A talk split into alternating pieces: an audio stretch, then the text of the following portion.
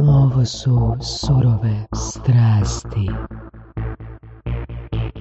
Saša Cvjetojević, poduzetnik, neki bi rekli kontroverzni poduzetnik, neki bi rekli odličan poduzetnik. Privatnik, gadni. Privatnik, uh, još imamo, koji su epi- epiteti uz tebe? Pa sad to nabrojati, odeš na indeks na bilo koji članak i negdje pa imaš dole epiteta koliko hoćeš. Ako ti se da čitati. Da. A, pa evo, dosta si u medijima, jel? Pa nisam, bio sam prije više. Pa ok, ali recimo u odnosu na nekog i ono prosječnog poduzetnika koji se niti ne čuje, niti se o njemu išta čuje, jel? A, ti i tako par ljudi, o kojih smo zapravo većinu imali na, na podcastu već, stvarno su dosta prisutni. A, pretpostavljam da je to dio razloga zašto je puno ljudi i čulo za tebe i za druge ljude, ali recimo što ti misliš, zašto postoji taj neki ono, ono recimo ili animozitet ili nekakav ono sad, e, znaš ono, loša negativnost, negativni dojam Branding, poduzetnicima. loš branding. Prema poduzetnici- Dobro, poduzetnicima dojam kao jedno, tako. branding drugo, ali ajmo ovako reći, znači to prisutnost, ja sam poduzetnik, evo upravo jeseni će biti službeno 30 godina, neslužbeno malo i duže, pa sam ja bio otprilike puno više vremena neprisutan nego što sam bio prisutan. Znači bio sam barem 20 godina neprisutan ili relativno neprisutan, onda sam, Znači- ajde, ili barem 15 sam bio neprisutan, pa sam onda možda nekakvih 10 bio relativno prisutan, Znači dio neke ono, tihe većine. da, da, i onda jednostavno u jednom trenutku, nije to čak bio trenutak, to je sazrijevalo kroz vrijeme. Ja sam se kao mladi nadobudan aktivirao vrlo rano u Hrvatskoj udruzi poslodavaca, uvijek sam imao nekakav osjećaj da se može bolje, da ne samo da ja mogu bolje, nego da i kolege oko mene kao društvo možemo bolje. Vjerovao sam to da možemo, sad ne vjerujem to, ali to je priča za kasnije.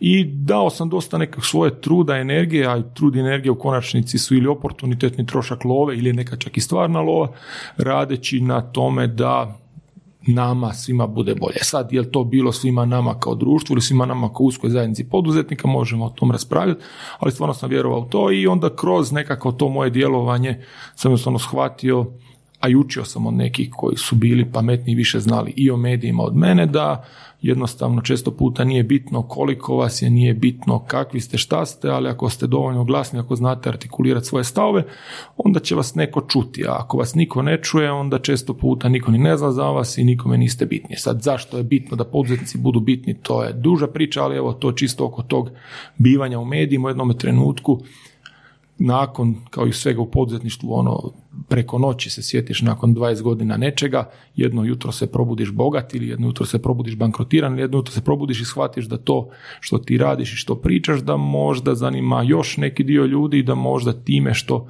počneš pričati o tome, također možeš neke stvari mijenjati i kažem, shvatiš to da šuteći i radeći, to je dobro, ali možda ako želiš nešto promijeniti moraš to javno reći. Sad kad gledam unazad možda ono A i B šifra anonim, anoniman i bogat je ipak možda malo bolja, ali dobro, ljudi uče kroz vrijeme i se Za- zato si odlučio voditi e, emisiju Poduzetnički mindset. da, e, to je, to je jedna od, jedna od, tak, jedna od mojih nekih zadnjih trza gdje smo uspjeli nagovoriti, ovaj, iako sam sebi i obitelji rekao da ću se maksimalno maknuti i jednostavno gledat, stvoriti što više ekstra profita sebi i ovaj, osigurati sebe, putovati po svijetu, Znači, ali evo više, još neki više Bentleya. da, neki trzaj još ovaj, tu postoje i tu me ovaj, nekoliko ljudi do kojih mi je stalo dugo vremena kuhalo i pristo sam. Ajde sad to. Ja a imam problem taj kad pristanem i kad na nešto se obavežem, onda to se trudim i deliverat, što bi rekli, pa ne, nisam ono baš lak na odustanju. Možda isto greška, ali takav sam. Ok, mislim, poduzetnici, dugo nisu imali nikoga koji će biti ili, pa, mislim, da li treba glasnogovornik ili neko drugi, ali uglavnom nekakav predstavnik, pošto čak ni u vlasti, pogotovo u vlasti, nema, mislim, jednog, jedinog ministra koji je imao iskustva sa poduzetničkim, sa nekakvim ono... A imaju se, oni kažu da su imali, ali kad pogledaš naš se svodi to iskustvo, to je ono, ne znam, ovaj jedan iz prošle vlade imao pizzeriju i to onak vjerojatno propalo, većina ih imalo par firmi kad pogledaš podatke tih to znači ili propale ili su ono u nekim teškim problemima, tako da Što znači da se mora nekako drugačije naći nekakav glas, nekakav, jel, ne- netko ko će pričati o tim problemima. Jel? Pa gle, imali smo mi službeno one koji su trebali pričati o tim problemima koje smo plaćali svaki mjesec plaćamo još uvijek. HGK? i- Pa HGK, obrtničku komoru, pa su to bilo razne razne, pored toga i neke neformalne udruge, pa i Hrvatska udruga poslodavaca, ali evo, očito kad se nezadovoljstvo stvori u nekoj grupi koju treba neko zastupati prisilno ili dobrovoljno, onda se očito pronalaze nove stvari. Mislim, tako se svuda rješava valjda i u životu, kad s nečim nisi zadovoljan, tražiš nešto bolje, pa onda gledaš šta iz toga sveg si dobio, nekad pogodiš, nekad pogriš. Ali očito je bila situacija da ti koji su govorili, bilo ih je, očito nisu govorili onako kako je barem jednoj grupi unutar poduzetničke strukture odgovaralo. S druge strane i to poduzetništvo je na ovim prostorima u Hrvatskoj, a ne samo u Hrvatskoj, nego pogotovo u Hrvatskoj, tako reći, barem da se na tome zadržimo, nešto što je relativno novo, znači to je, ajmo reći, prva generacija poduzetnika, ljudi koji su sada, ajmo reći, u nekim 30 ili kasnim 40 koji su mogli krenuti od nule, znači koji su tamo negdje kad je Hrvatska počela postojati, bili punoljetni pa su mogli tad početi neki posao ili kasnije. Znači ovi prije toga koji su bili, ti su često puta već bili direktori u socijalizmu ili su na neki drugi način ovaj, imali svoj početni kapital. Praktički redovito, da. Da, a velimo ovo je sad nekakva, ajmo reći, prva generacija, očito su tu, nisu iste stvari koje su trebali oni direktori koji su dogovarali uz Janjetinu i možda neka moja generacija, vjerojatno niti generacija iza mene nema apsolutno iste stavove, to sad i vidi. Oni su nekim drugim stvarima zauzeti, manje ih zanima politika, čak ih većinu manje zanima i taj javni istup, ali to je isto jedna zanimljiva tema, ono, i kroz onaj naš inkubator poduzetništva smo uvijek neke od njih učili da kad dođete dovoljno veliki bit, bez obzira što vam hrvatsko tržište nije tržište na kojem prodajete, neko mora biti ko će govoriti barem u ime firme. Ako imaš 100 zaposlenih, barem jedan od osnivača se mora baviti i tim nečim drugim, inače će se to nešto drugo početi baviti tobom. Pa. Rekao si dvije stvari koje ću sad izvući izvan konteksta, ali mislim da možemo pričati o njima e, dosta kvalitetno. Prva je da si e, poduzetnik već koliko, 30 godina, Da. a drugo je ono obogatiti se preko noći.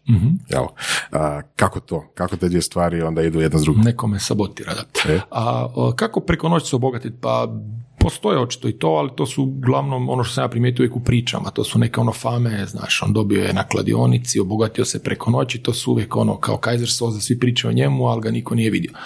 I onda kad ga vidiš, nisi baš siguran da je ta priča točna, ali većina ljudi koji su poduzetnici koji ja znam, koji su se obogatili, barem za hrvatske pojmove, to nisu napravili preko noći. Bilo je brže, bilo je sporije, ali iza svega toga je bio ili određeni rad, ili određeno znanje, ili određeni trud, najčešće sve to skupa zajedno i onda stvarno je jedne noći nakon određenog broja godina, jedno jutro ti shvatiš da si bogat. Šta znači bogat? Da se ne moraš brinuti o tome ako želiš uh, promijeniti mjesto boravka, da ne želiš se brinuti ako ćeš kupiti novog Bentleya, ne moraš brinuti oko toga, uh, oko rate kredita. To se govorimo ti kao ti, znači tvoj privatni kredit, tvoja osobna nekakva odjeća, znači nije ti problem doći u uh, odjeć, mislim, kako shvatiš da si bogat, ono što dođeš i možeš kupiti koje god hoćeš tenisice, ako si klinac, to ti nešto ono prvo ili bilo koje trapke, prije si morao gledati jel ove, ili ove, sad ne moraš.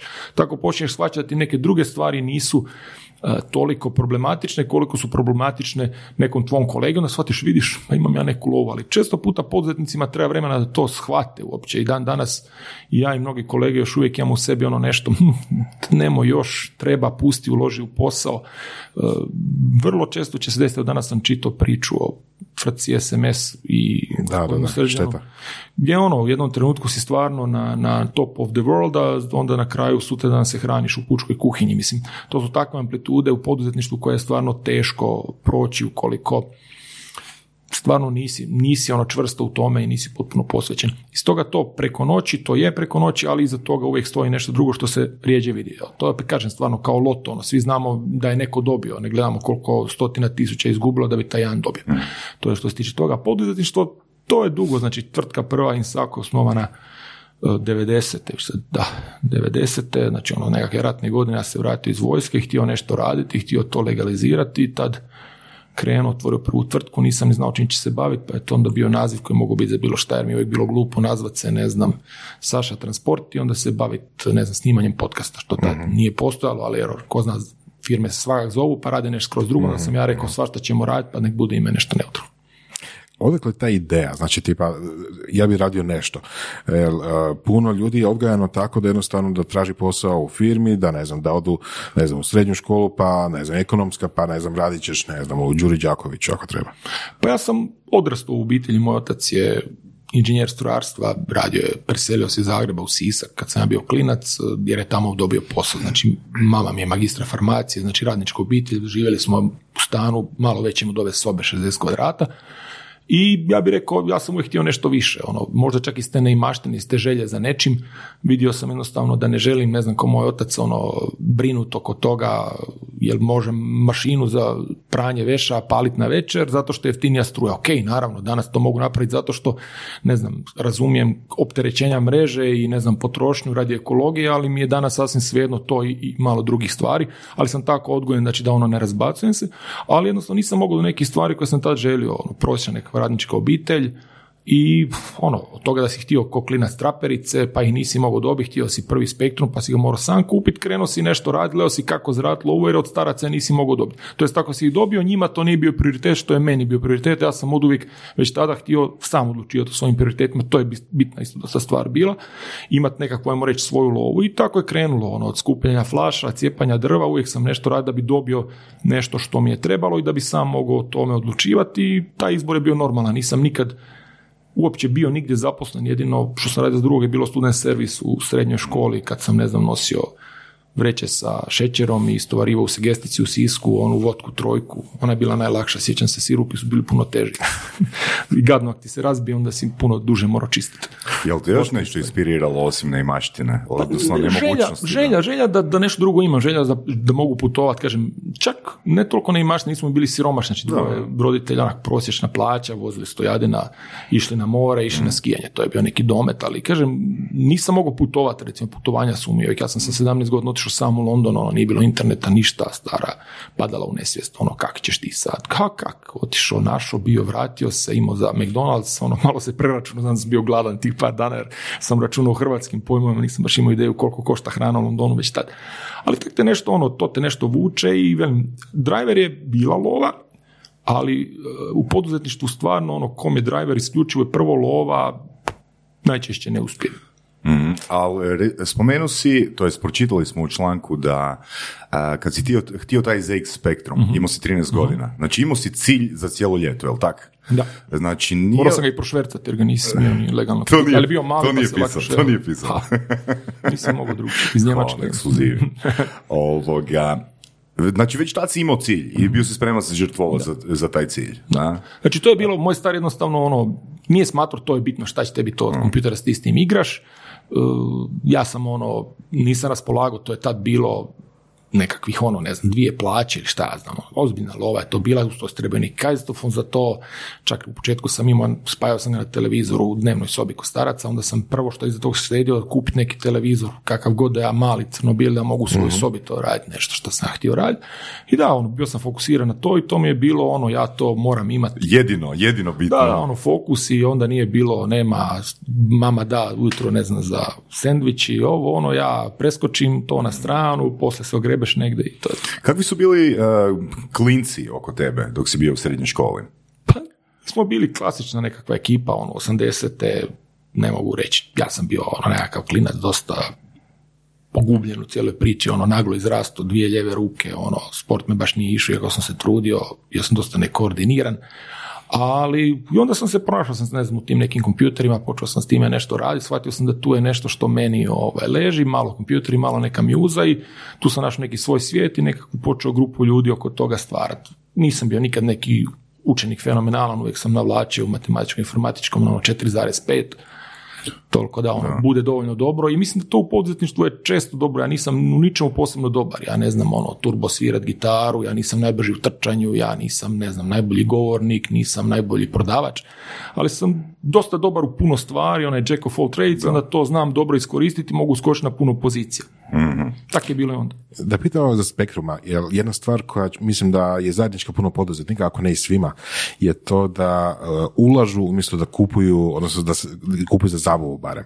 Jer uh, recimo, da li je cilj tog te nabave spektruma bio igranje spektruma ili bio cilj nešto drugo? A teško je reći tada, ali to me i danas rekli smo smijemo psovati, ja da psujem, neću puno. To mi danas jebe, ono, ta, ta, ta nekakva razlika, ono, šta je gušt i koliko si mogu odvojiti za gušt. Ono. Ljudi misle ono kad si poduzetnik onda si sam svoj gazda onda ti je super. Ono. A ne razumiju da kad si sam svoj gazda da ima jedna nedostatak da je gazda stalno s tobom. To je dosta zeznuto i onda ono najveć ideš leći, ovdje ideš leći sam, ovdje ideš leći s gazdom koji već ono gleda, ah, morao bi još ovo ili dignuti se ono. I tako da ta razlika između nekakve zabave i posla zna biti problematična, onda idealno naći u biti posao koji te zabavlja.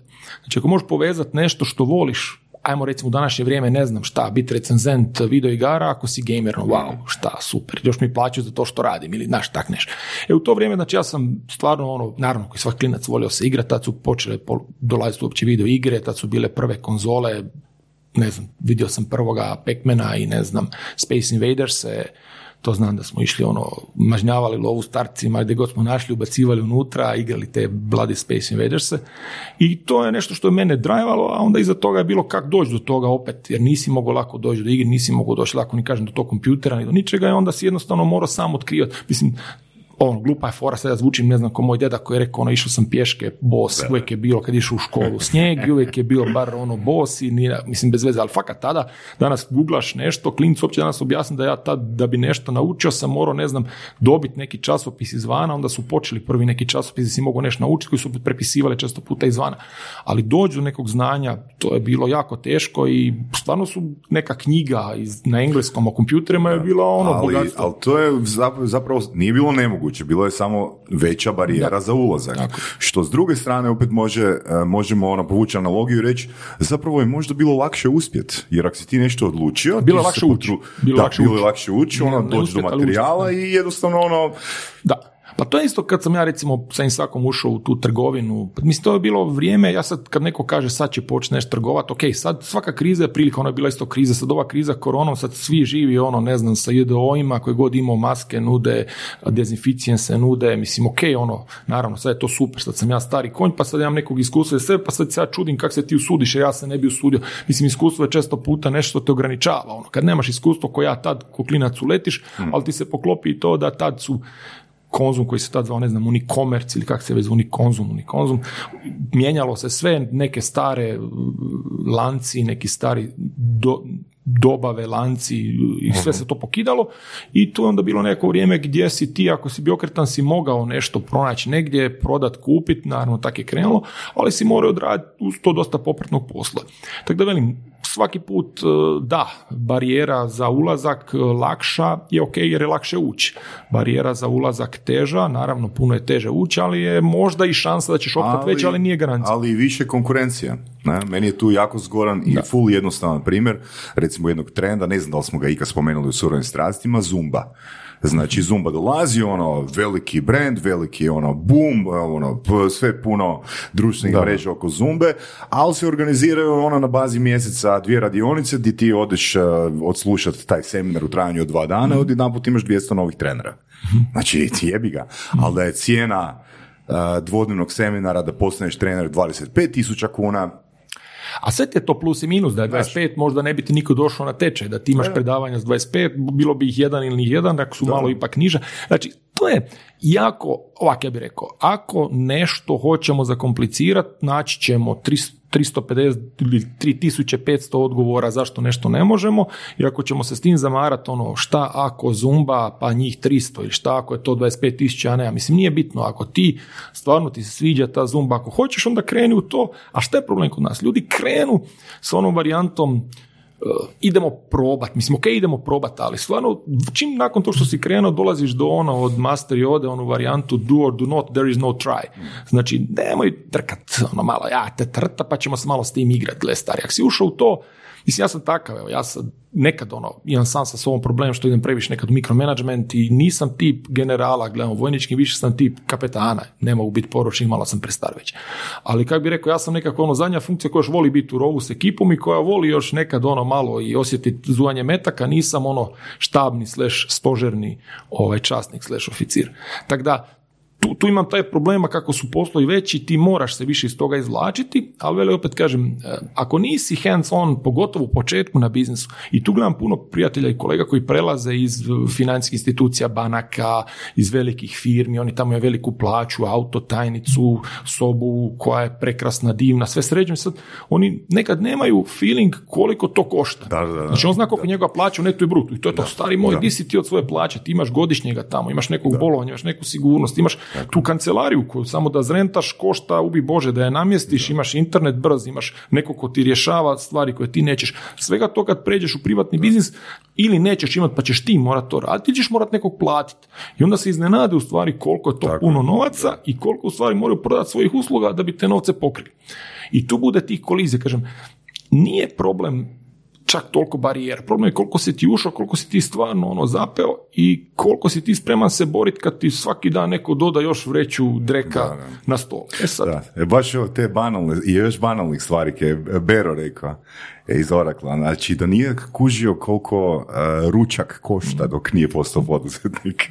Da? Poslovni ručak. Da, da, da, da, da, benzin, ono baš sitnica, na? Koja Ali na, nabere se, strahovito se to nabira i tu ljudi padnu. E, Ljudi u poduzetništvu, kako bi rekao, ono mislim, ta je priča stara uvijek. Ne padneš što ti je posao loš, padneš jer ti cash flow ne, ono, Mm. detalj, mislim, čak može biti bilanca ok, ali jednostavno u datom trenutku nemaš love jer neko ti nije platio pa zbog njega ne možeš isporučiti onome ko bi ti platio. I onda stvari počnu krenuti niz brdo, onda ljudi počnu tu, ne znam, gasiti požare, čupat, spašavati, onda se bave time umjesto poslom i to je jednostavno ono kotač koji tebe vrlo brzo smrvi. E sad, kako to ne napraviti? Ja sam uvijek, ono, kak bi rekao, znoj pobjeđuje talent. Kako god okreneš. Ajmo malo pričati o izboru posla. Znači, jedna stvar je ono što si rekao, uh, baviti se nečim što te čini sretnim. Ako uživaš ono što radiš, ako te čini malo sretnim i, i, i- i zadovoljnim, i još ako to možeš naplatiti, to je idealno. Kako recimo ti pristupaš tome? Da li biraš uvijek samo stvari koji su ono nekako fora, uh, ono, zanimljive, ono, volio biti ono, zabavne su ti? U rangu sa ZX Spectrum, Da. Ili je tipa više proračunato tipa, e sad ovo područje, projek- projekcija sljedeće godine da će rast, ne znam, 5, 10, 50 ili 500%, e to ću raditi bez obzira, ne znam, je li bilo ono e, prodavanje cigli ili ne znam, prodavanje, šta ja znam, čipova. Tu sam loš i tu puno učim, ali nisam naučio. Dobro, stignem još do penzije. Ne planiram tak rano u penziju, ako sam si već obećao par puta ću otići, pa nikak. Ali, znači, ovakva situacija. A, ja ulazim dosta u posao s- gut feelingom i s onim zato što se meni te posao sviđa. Moji poslovi su glupi, nemam ja puno pametnih poslova, ne radimo mi 3D animaciju i sad je to nešto fancy, ne radimo, ne znam, robote koji spašavaju živote, ne radimo specijalna strojeve za vatrogastvo koje uljeću, ne znam, maš ono. No, mi smo od teraj do teraj, ali to radimo dobro. Znači ja u većini mojih poslova to nije nekakav science fiction, to nije nekakav, mislim ono ja inače opet vraćam se na tom našem inkubatoru poduzetništva gdje smo mi učili druge, ali smo dosta učili od tih koje smo, koje smo mentorirali. Zašto biti na silu inovativan? Evo, nedavno sam opet u mojoj emisiji imao direktoricu Pauze HR. Mislim, Pauzu HR je kupio, ako se ne varam, Rocket Internet od Notorious Summer Brothers, eh, braće, znači, koji su bili poznati po tome u 90-ima i početkom 2000-ih, da su ono sve što je bilo u Americi kopirali od Džambe, od eh, Grupona, od svega ostaloga, prenijeli u Europu, posložili, dignuli strašnu lovu. Znači ono, na silu biti ako se ne varam, jedan od telekoma ima još uvijek ono copying with pride negdje tamo u svom headquarteru. Znači, na silu biti inovativan nije dobro. Ako si inovativan, ako stvarno nešto kužiš, ako imaš neko specifično znanje, super. Ja nisam inovativan, barem ne u smislu da ću izumiti nešto novo. Možda sam inovativan nekad u biznis modelima, ali često puta nisam i jednostavno vidim šta je dobro i pokušavam iz toga, pokušavam vidjeti može li biti malo bolje ovo, ko na ovoj tvojoj miksetino fine tuning, znači ne moramo sad sve tipke postiskat kad ne znam čemu služe, ali ako skužim koja je ova dobra za zvuk, onda malo probam pa vidim, ja vidiš, ovo je bolje. Zašto ne znam, ali čini mi se bolje prvo meni kao korisniku, pa onda pretpostavljam da bi neko drugi mogao. Znači odgovor na pitanje ono kako ulazim u poslove, apsolutno nije varijanta, uopće nisam tip od biznis planova da sad ja raspišem ono biznis canvas pa da sad računam ono kako će se kretati ova grana. Mislim, ja imam nekakav feeling, evo primjerice, sad zadnje vrijeme dosta ulažem u logistiku, paketnu distribuciju, last mile, ali ne zato što sam sad ja to izračunao pa na sedmu decimalu integralima, derivacijama i posebnim softverima od tog nešto dobio, nego jednostavno vidim i osjećam iz iskustva, sad mi je puno lakše, imam iskustvo za sebe, da se u tome smjeru stvari kreću. I e, druga stvar je više volim imati puno manjih i srednjih poslova nego ložiti sve na jednu kartu i to se pokazalo super u krizama do sada, za razliku od puno mojih kolega i prijatelja koji su onak imali snažan biznis u jednoj vertikali i oni su sad ono na koljenima. Nama je ono dva, tri biznisa meni padnu, dva su tu negde pa ih Mhm. čupam i dva idu dobro. Onda kad to sve skupa zbrojim, jedni pomažu sa trenutno u krizi drugima i to dosta dobro klapa. Mimo krize je to puno teže, jer ja onda moram puno više uprljati ruke, biti hands on na svemu tome, nego ovo što si rekao, znaš, ono, ajmo u jednu vertikalu, to ćemo sad, to će biti za pet godina bum. Ja se divim ljudima koji to mogu, ali evo, ja nisam taj tip, ne znam, možda me ta nekakva strah od uh, full propasti, pa onda ono, držim A kad si drugu firmu otvorio? Znači, Insako si sa 18 i ili tako je 19? bilo s 18. Sljedeće što je bilo je uspio sam nagovoriti svoju mamu da ovaj napusti posao, odlično plaćen posao u tadašnjim ljekarnama Sisak, mislim da se zvalo. Ona je dogurala do pozicije tada direktora ravnatelja za vrijeme rata. I bilo je ono korektno, napokon žena se ostvarila u svemu tome i sad ja njoj dođem s blesavom idejom, znaš šta, ajmo mi ovaj, ti i ja, ja imam neku lovu i znam nešto organizacije, ali ja ne mogu jer ja nisam farmaceuta, da bi se otvorila apoteka moraš imati struku, znači trebam tebe. Ma daj, ti si lud. Mislim, tako su rekli da sam ludi kad sam otvorio firmu i kad sam ono, rekao da se ja tamo zapošljavam ne negdje drugde, onda kad sam ovaj, nagovorio staroga da ostavi posao tad u željezari Sisak, i stari i stara su ošli bez otpremnine, on, pozdravili se, otišli, stari se zaposlio kod mene u firmi, onda su dugo vremena on je ono, ja sam rekao, reci ti svojim frendovima na poslu da je to tvoja firma. Ne, Čak sam ga stavio za direktora, smo bili direktori, ja znaš, teško je sad to bilo ono iz onog sustava, on se zaposlio kod sina, ma ne, pa ti. Mislim, on je meni treba, sam bio klinac, ono, 20 i ne znam koja godina, i trebao sam razgovarati s nekim ko sad, ono, 40 i nešto, i sad ja njemu trebam nešto prodati, znaš, on poslije ide na janjetinu, oni pričaju, ne znam, čemu, ono, da, davnim, divnim godinama, znaš, kad su oni, ne znam, u jugi nešto, šta sam ja blejio tam bez veze. Onda sam rekao, aj ti s njima i onda on to hendlo te kupce, to je bilo dobro. Tako da, imaš ono različite načine kako to se skupa posložiti. Moj drugi posao su bile te apoteke ili slash, slash ljekarne. Mama je tad bila, i to tak radim neke te dilove, da je ona bila 49% vlasnik, ona je dala znanje i, i licencu. Ja sam dao kapital i organizaciju i dobro smo poslovali dok nismo taj posao na odlučili prodati u nekom dobrom trenutku. A, rekao si prije da a, si Insako osnovao, otvorio, nisi imao konkretnu ideju. Da. Prvi sadržaj su bili fliperi. Da. Baš sam neki dan pokušao sinu objasniti što su to fliperi. Ja još uvijek si razmišljam stalno, ono, kum ja još pričamo da moramo negdje naći neki dobar stari fliper, onaj, ne znam, Bolijeve, ili kak se zvao, 8 ball, recimo, koji bi bio full mehanički fliper ili tak nešto i negdje ga instalirati, urediti ga, onak zadržati. A to ti ono, opet, voljeli smo te video igrice i fliperi, s tim smo krenuli, onda u jednom trenutku su čak krenuli oni pokeri, to je bio dobar posao, tu smo uspjeli ovaj, neke skopirati austrijske, popraviti nešto, preraditi i onda smo njih rentali, sklapali. Kako rentanje funkcionira? To je 50-50? a, A joj, tad se ne sjećam, svaki dilova tu bilo. Bilo je često 50-50, bilo je nekih homjera, svašta je tu bilo. Ne, imali, smo tu dosta problema jer smo mi ovaj, bili glupi, naivni, pa smo ovaj, sve radili kak je pisalo, pa smo onda imali nekih i prijetnji, zašto sam iz tog posla, jer smo, rekli smo mi da previše prijavljujem porez. Rekli su ti da. pre- Da, imao sam dva puta uperem pištolj u glavu i onda mi je bilo ovaj, malo bez veze. Dobra stara vremena. Da, da, zabavno je bilo.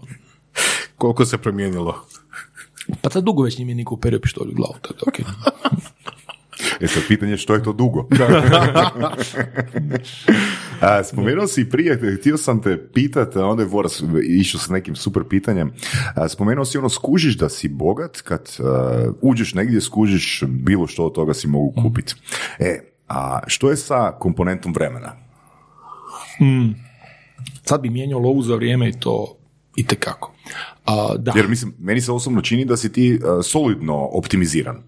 Je, rekao si da ideš u rovove, ali gle, raditi jednu TV emisiju, ne vjerujem da je to samo ono sat vremena. Pa da, ljudi tjedno. rade, plaćeni su nekim televizijama za jednu emisiju tjedno, imaju za sebe pet ljudi. Ja sam radio kad sam bio na N1 sa prvom emisijom, kad sam radio pressing, s obzirom da je stvarno tamo bilo malo ljudi, to je stvarno bilo rovska bitka, ja nisam imao srca tadašnju producenticu, ono, naterava da odradi sve što. Vidio sam da žena radi tri posla paralelno i sad ja njoj natovarim još moj, ona je to trebala, ali vidio sam da ne ide, sam ja stvarno ono, apsolutno pripremu, pozivanje gosti od 0 do 100, sve radio sam, plus to još vodio poslove, moram priznati, ta godina je bila baš ono, teška i zato sam si rekao, nema smisla, stvarno nema.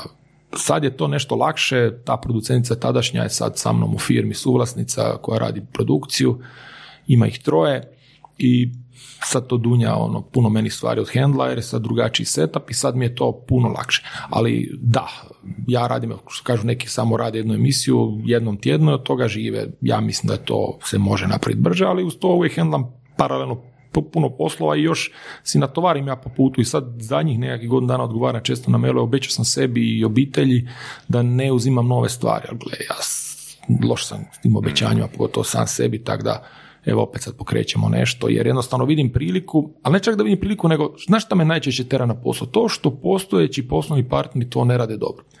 I onda ja to duram, znaš, on tu mrljavi s tom nekom dostavom, pa kemija, pa se gubi, pa ne dolazi, pa onda kupci zovu, onda ok, 90% tog ja ne vidim, ali onda taj jedan mail da sam ja u CC-u, ono, ide mi na živce, znaš, ja nekak gledam to dosta osobno te poslove koje radim i često puta ono stane mi facom ovom ružnom iza svog posla i onda doživljavam to trudim se da ne, ali ne mogu se isključiti da nije bar dijelom osobno. I onda mi je glupo ono što to nije dobro i onda pokušavam i onda vidim jednostavno neki od tih dobavljača naših jednostavno ne mogu bolje. Okay. E, I onda ti gledaš, ti to ne možeš bolje, šta, zašto? I onda kreneš i ideš to popraviti. Zapravo ne treba niti krast ideje izvana, nego ne, samo pa- vidiš pa, vidiš je nije loše, vidiš, mislim, toliko loših stvari ima ono što god da možeš popraviti, šta god tako nešto. Jel to bi rekao da je strategija kao fixer, fixer upper ili kao ono popravljač poslova ili poslovnih modela. Znači vidiš nešto što je već relativno uhodano, kao ono polu, polu gotovo, polu dobro, jel? I sad za onaj sljedeći, sljedećih 50% ili sljedećih 20% je ono što ga može dovesti na puno veću razinu. Jel to taj trigger? Jel to taj razlog? je, ali kažem, mislim, različiti su ni uvijek, kažem, stvarno vidiš da je nešto ono totalno usrano, kuš, ono, ti da, ok, danas, ja spomenuo sam tu paketnu distribuciju, danas u Hrvatskoj, kad pogledaš bilo da. koga, oni, oni svi su ludi od toga, ok, možda može biti bolje, možda ima i, kažem, s druge strane, možda ima i razlog da to ne funkcionira, možda je prejeftino, možda sam se zeznuo, ali ovo drugo, popraviti, da, ali evo, ja imam recimo tog mog Tomasa Kuma i čuli smo se baš pred neki dan i svaki put kad se nazva čujemo jednom u dva, tri tjedna, nama barem dva nekakva posla prolete kroz glavu, jednostavno smo ti likovi koji volimo počinjati. I ono, vidiš, gle, kako je ovo dobro, vidi kako tu lova se vrti, gle kako on to loše radi. Sad pogledaš konkurencijama i trojica, ne znaš ko je gori, kuš, na, na svjetskoj razini. Ok, ako su trojica, sigurno ima još barem pet koje nismo našli, ako se potrudimo, vidjet ćemo. I onda imali smisla uletiti u to. I to je nešto što mene veseli, jednostavno pokretati nove stvari. Kad dođu menadžment, onda mi je dosadno. E, ali baš taj dio. Znači nije da si krenuo nešto posao iz početka, nešto, nešto, nešto što je spalo s Marsa, nego vidiš nešto što već radi, funkcionira na, nekom, na nekoj razini. Ne mora biti dobra. I onda vidiš nastavak toga. Jel se o tome radi? Jel da? Pa je, ali gledaj, znaš šta, ja opet govorim, kad nema nečega, kad znaš dođe čovjek kaže kak je dobra ideja, kak je dobar plan, gle, tog nema. I onda ono prvo je, hm, nema, pa to je najgore što može biti. Znači, gle, baš sam ja od koliko 8 milijardi ljudi se sjetio nešto što je turbo, što se niko drugi nije sjetio, ako se sjetio, niko nije implementirao, i ako je implementirao, ni, to ne živi. A onda mi je to ono, wait a minute, znači ima neki catch, ono, sigurno zašto, onda ja to dobro pregruntam, onda vidim šta ili nešto. Znači, da, ono, nešto skroz novo krenuti, ja se divim ko uspije, i ja jednostavno kad vidim da nigdje tog nema, onda Okay. pff, rađe ne gle. Ima sigurno razlog koji ja nisam dokučio zašto tog nema. U, takvi, u takvim situacijama e, jesi li sklon baš pokretat uh, iz početka ili uh, biraš opciju da ih prvo kontaktiraš i pokušaš preuzeti firmu?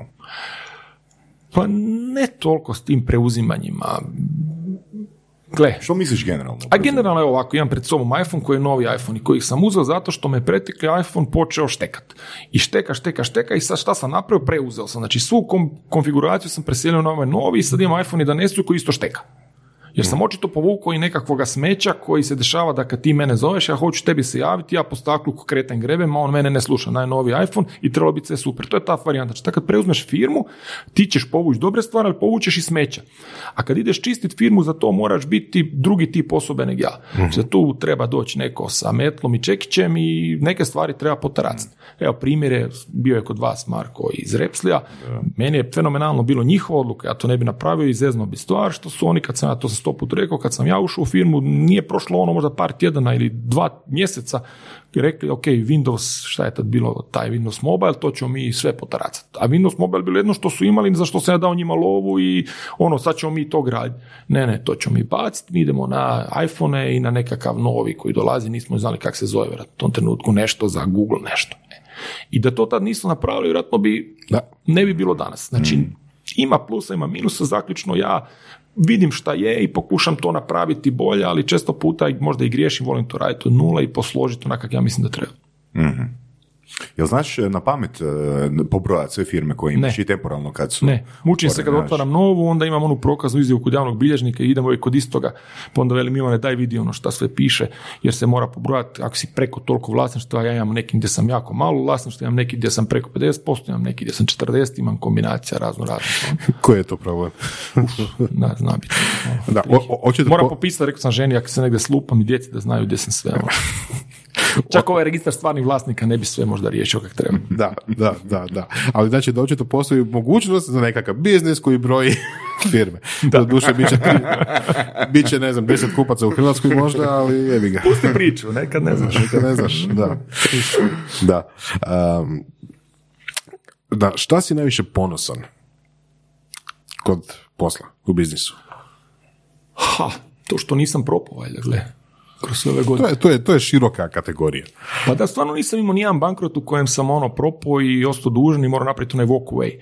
Znači, koliko god da je to u biznisu, kažu ljudi normalno, ono, kak je u Americi, na chapter 11 ili kako ono, bankrot, da. sad ti kažeš, a gle, dečka, a gle, to su ljudi s kojima ti radiš i s kojima moraš sutra se sresti, tipa ti ja smo nešto radili, nas trojice, ja sam bio s jedne strane ti s druge, ti s treće, svak svakom dužan i sad u jednom trenutku ja fiju i ostanem tebi visit 150 tisuća kuna i odem u stečaj, prestečenu, i ljudi to mogu, kuš, ja imam ono, ljudi su meni ostali dužni, prošli kroz predstečajnu, zatvorili firmu, otvorili firmu i oni dođu nakon par godina ili čak i već nakon godina dana i vele, ej, bok, evo mene opet, kuš. Ja velim, a gleda to, takav posao bio, to tad propalo, kuš. Ja sam, tu imam problem. Tako da, to, to je nešto što me drajeva, ono, ne bi, ne bi htio završiti toj situaciji, onda sam nekad ono bio sretni što sam možda mogao neku firmu prodati nekome ko sam znao da će to dalje raditi, nego da ja moram i čisti, davati ljudima otkaze, smanjivati plaće, jednostavno gledat to.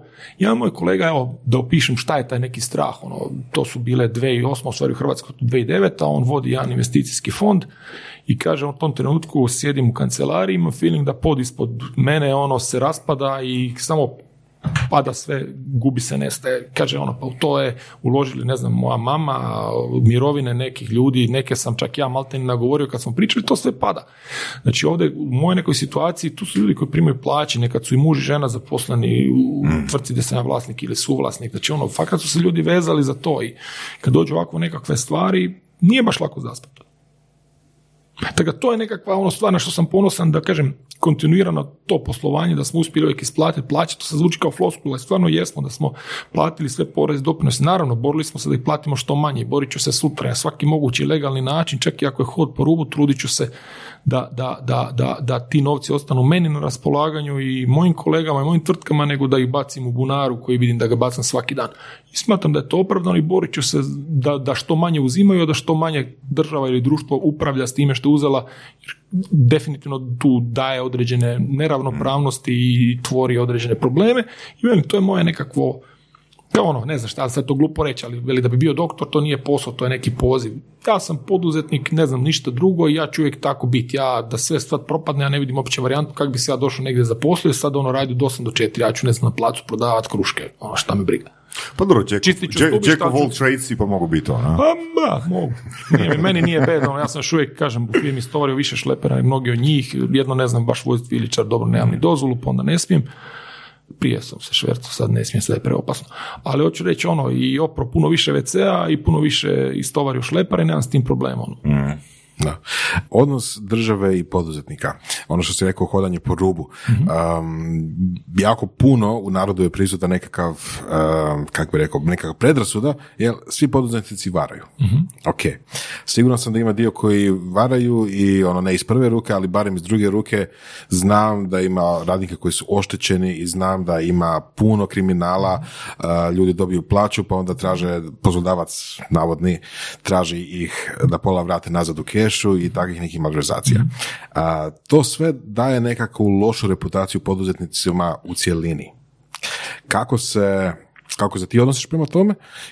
Kako misliš da bi se ljudi trebali odnositi prema tome i e, kako je to, to eto, spriječiti? Jel kažeš, ako, ako s jedne, s jedne strane kažeš hodaš po rubu i to je legitimno, jel?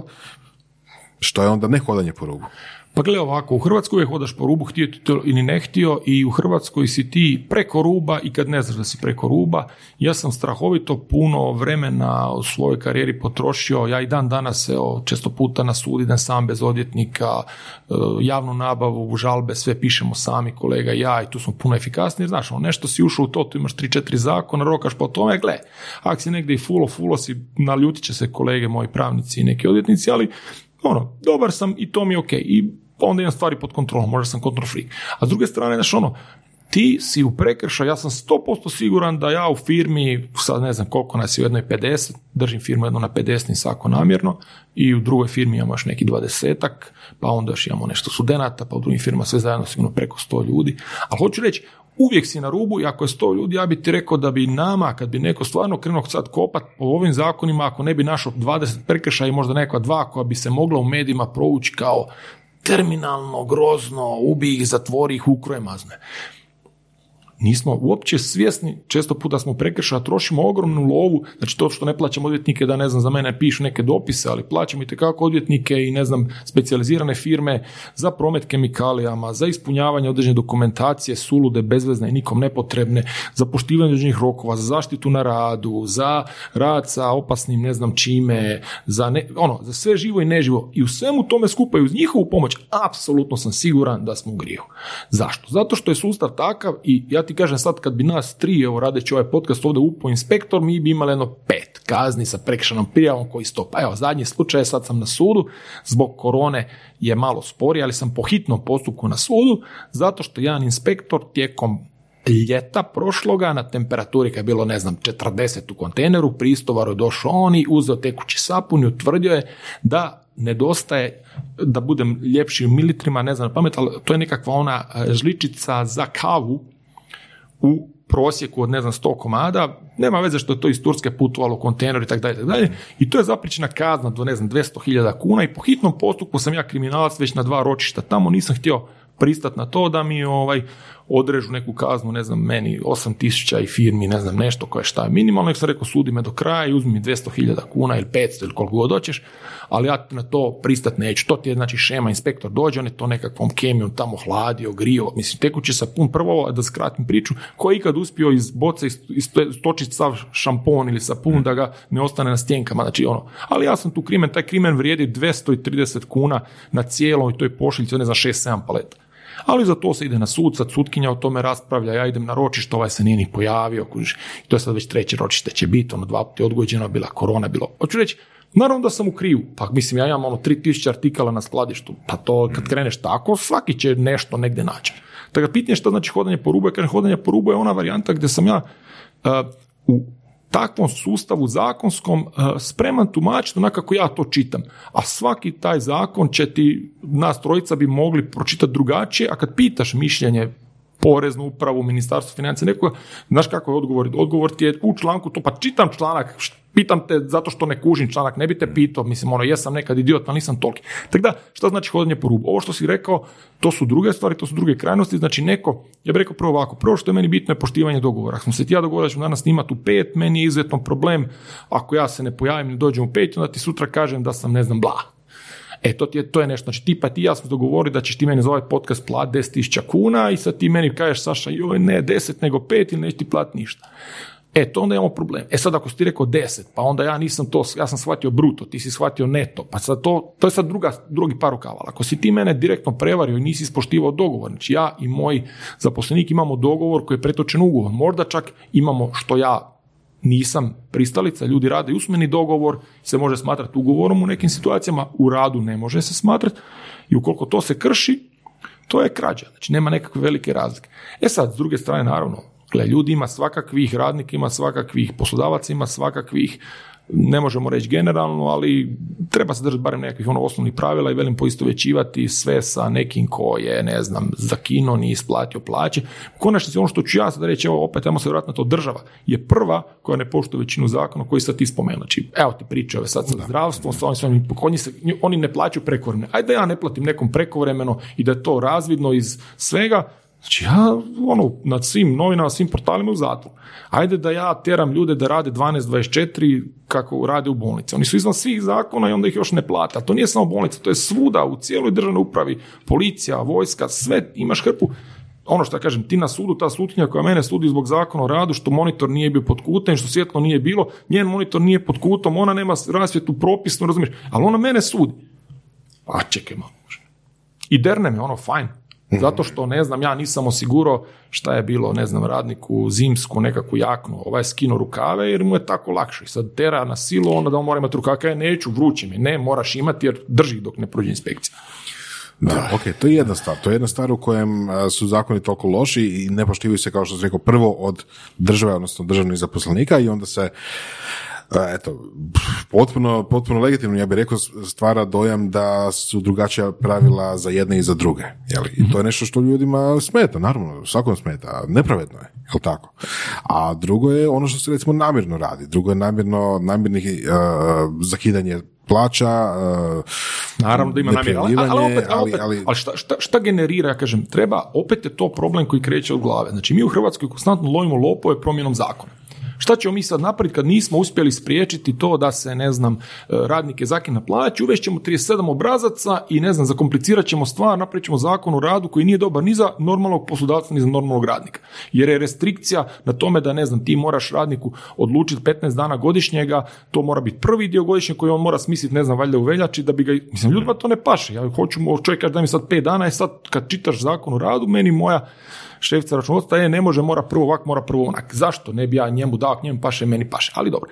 Znači, to ti je jedna stvar. Prvo, kad ti imaš sustav evo, potres, evo legalizacija. Znači, ako ti vidiš da ja mogu na sedmom katu napraviti osmi kat i da će to proći, da će to neko nekad legalizirati, no svi drugi su majmuni. Znači, tako je priča. Znači, kad ti vidiš da možeš radnika zakinu, da možeš isplaćivati plaću na crno, da možeš ako imaš, ne znam, neku kombinaciju, sve to skupa eskivirat i onda se sa strane smiješ svima ovima koji rade drugačije. I kažem, ako se protiv nečeg borimo, pa to mislim da, da se vidi, borimo se upravo protiv toga, jer taj ko radi tako, taj je konkurencija svakom onome nelegalna koji radi normalno. I nikad niko nije sa poslodavačke scene niti rekao da je to normalno. Znači sve te pojave su za osuditi. I sad čak neću reći ali osuditi, ali zato što je ne, ne, tu to jednostavno nije, nije dozvoljeno. Ti ne možeš preko nekih granica preći. Postoji sivo, ali postoji crno i bijelo. Ok, koji, koje su onda tri temeljne vrijednosti po tebi a, koje čine kvalitetnog poduzetnika? Pa gle, prvo je, ako gledamo nekakve vrijednosti i nekakve ono, kako se to reći, ali ja prvo bih rekao uporno, znači moraš biti uporan ko mazga, drugo moraš se držati ovoga što sve možda sublimira što govorimo dogovora, znači uh, me- Integritet, ajmo tak, reći. integritet. Znači, ti možeš neke stvari navlačiti, ali e, naravno da svako od nas ima neku zonu koju ja smatram da je ok navlačiti, će to je sad preko crte. Ali gledaj, ono, nekakva točnost, nekakav, pa ja bih rekao ovako i priznat grešku i biti nekad u nekom trenutku ponizan i, i nekad i odraditi na svoju štetu, ali pokazati drugoj strani, znači, evo, ja sam to odradio, ajmo sad da im hoćeš treći put mi odpa- odvališ šamarčinu. Znači, taj nekakav integritet, evo, dobro si to rekao, je definitivno druga upornost, integritet, a šta bi treće bilo? A opet bi rekao upornost. Mislim, meni je ta upornost nekakva ključna stvar i tu je stvarno ono, imaju mimovi svakvi, ali ono stvarno je uspješan onaj ko nije odustao. Dobro, hrabrost podrazumijevaš onda. Pa čak i pitanje šta znači hrabrost, gle, nije to nekakva hrabrost. To je samo opet upornost. Znači, ono, ti ideš, dobiješ dva šamara, ideš po treći. Jesi hrabar ili si uporan ili si glup? To je sad pitanje. Ne znam, vjerojatno nisi hrabar. Ono. Da si hrabar bi ga šišno šakom, ali ti si jednostavno konstantno tip koji moraš otići po šamar. Znači, ti kad radiš u prodaji, kad otkucaš jedna vrata, pa te otera, pa druga, pa treća, moraš otvoriti peta. To nije lako. Tako i ovdje. Znači, ideš na jedan sastanak, na drugi, na treći, na peti, pozivaš gosta u emisiju jednom, pa drugu, treću, pa neće, pa hoće, pa kuš. Znači, moraš biti uporan ko mazga i moraš znati zašto radiš i mora to biti cilj. Ako si tome posvećen, najčešće uspiješ. A, zanima me jedna stvar a, vezana za rast firme. A, jel si se u bilo kojem trenutku rasta u tih prvih par godina osjetio izgubljen? Pa rast je zeznu, da. Mi nismo nikad u ovim mojim poslovima, jesmo možda jednom baš tako strelovito rasli, ali e, pogotovo u biznisu koji je dosta intenzivan kapitalno, a trgovina je, jer često puta ti moraš imati robu, kad raste promet i opremu moraš kupovati, nalaziti od kamiona, skladišta, svega živoga. I tu se desi, i tu puno ljudi padne da taj rast ih u stvari pojede. I bilo je trenutaka kad sam ono osjetio da jednostavno moramo usporavati jer taj rast ne možemo podržati niti financijski, niti, to jest možda bi i mogli. Mislim, puno trenutaka kad gledam unazad, to se često pita, mogu se napraviti puno više, da sam htio riskirati više. To zgleda čudno, ali stvarno u nekim trenucima sam bio dosta ovaj, rezerviran i to je pomoglo možda da preživimo, ali nismo onda, i zbog toga nemam toliko, imam dosta firmi, ali nemam bankrota. Ono, trebao sam možda ono, pustiti još neku, ono, ajde, šišaj, pa sve i ništa. Znači, tipa financiranje rasta kreditom ne bi išao. A, pa gledaj, u stvari rast financiramo kreditom. Mi dan danas, recimo, i svaku, mi nismo Aha, jako znači, zaduženi, ali mo- moraš... To je okej. Naravno da Taj je level je. A Ali, što ali, nije? ali, ali ne- nije ok što ljudi ne shvaćaju šta je rast. Da li je rast da ja kupim BMW-a kad je firma stara dve godine? To opet pominjem jednog kolegu iz Rijeke, bio je dosta stariji od mene kad je kreto, rekao je ono, kad su bili mala firma, bilo je neozbiljno doći na poslovni sastanak s velikim autom. Sad kad smo veća firma je neozbiljno doći s malim autom. Znači imaš nekakav ono jednostavno sliku koju, koju stvaraš sa svime time. Tako i ovdje, ako ti kupiš, to jest uzmeš na leasing ili ga financiraš eksterno nekakvu stvar koja apsolutno nije nužna u početku biznisa, onda to je krivo. To nije financiraš rast, financiraš svoju nekakvu ugodu, kapric, eh, showing off, Vanity, hoćeš. Da, da, vanity, tak je. Ali ako s tim stvarno financiraš nešto što je u smislu posla, onda to će donesti neki povrat, to će biti ok. Ej, ako financiraš se kreditima, to, mislim, to je isto zanimljivo. Puno, ja kažem, puno ispravnije se financirati kreditima 90-ih i 2000-ih su se financirali uglavnom dobavljačima. Znači on ostao si svima dužan, pa si ja kupim od tebe, pa od tebe, pa vrtim tebe, pa opet dođem tebi, platim ti nakon 300 dana, pa kao super. To je stvarno dobar dio je nekakve naše i trgovačke branše izraslo na taj način, puno je legitimnije ako možeš dobiti kredit za dužice i ići sa onim koje je za to specijaliziran. Ako ga pametno uložiš, apsolutno. Koji su ti kriteriji da kažeš evo sad taj biznis e, neće više ići dalje ili dosta je ili, ili ide prema lošem smjeru? To je Jel se događalo to? pitanje. Odlično pitanje. To je užasno teško. To je opet kažem problem personalitija. Znači ti imaš menadžera i poduzetnika. Menadžer je tu puno jači. Znači on ako je pravi menadžer, on jednostavno će tu gledat brojke i on će to presjeći i reći u ovom smjeru ne treba ići. Ja ću to uvijek gledat ko ono svoje dijete, mislim glupo je reći, ali i, i, i sve učim ljude koji me pitaju ne smiješ to tak gledat, ali jebi ga gledaš ga.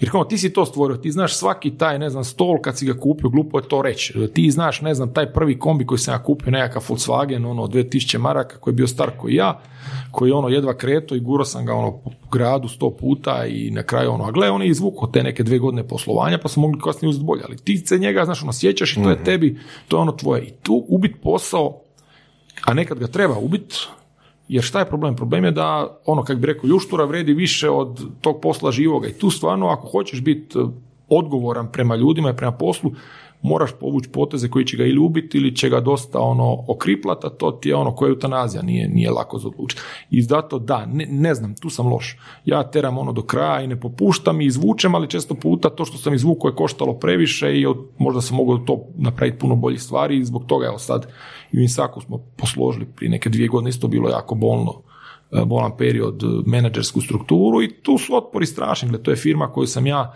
stvorio, vodio s tim masu ljudi, sam ono bio dan i noć u rovu i sad dolazi neko drugi ko mora preuzeti to, taj nema tu moju karizmu, nema taj moj nekakav stav prema poslu, što je i dobro, pa zato sam ga doveo ili sam ih doveo što nemaju taj stav, zato što kad bi ja vodio, ta firma nikad ne bi napredovala jer ja sam dosegao neke svoje limite, opet ću se vratiti na Marka, ono. on je isto odličan primjer u Repsliju, što je fenomenalno bilo kad je on sam rekao da će napraviti on step down sa pozicije ono, CEO-a, znači Da.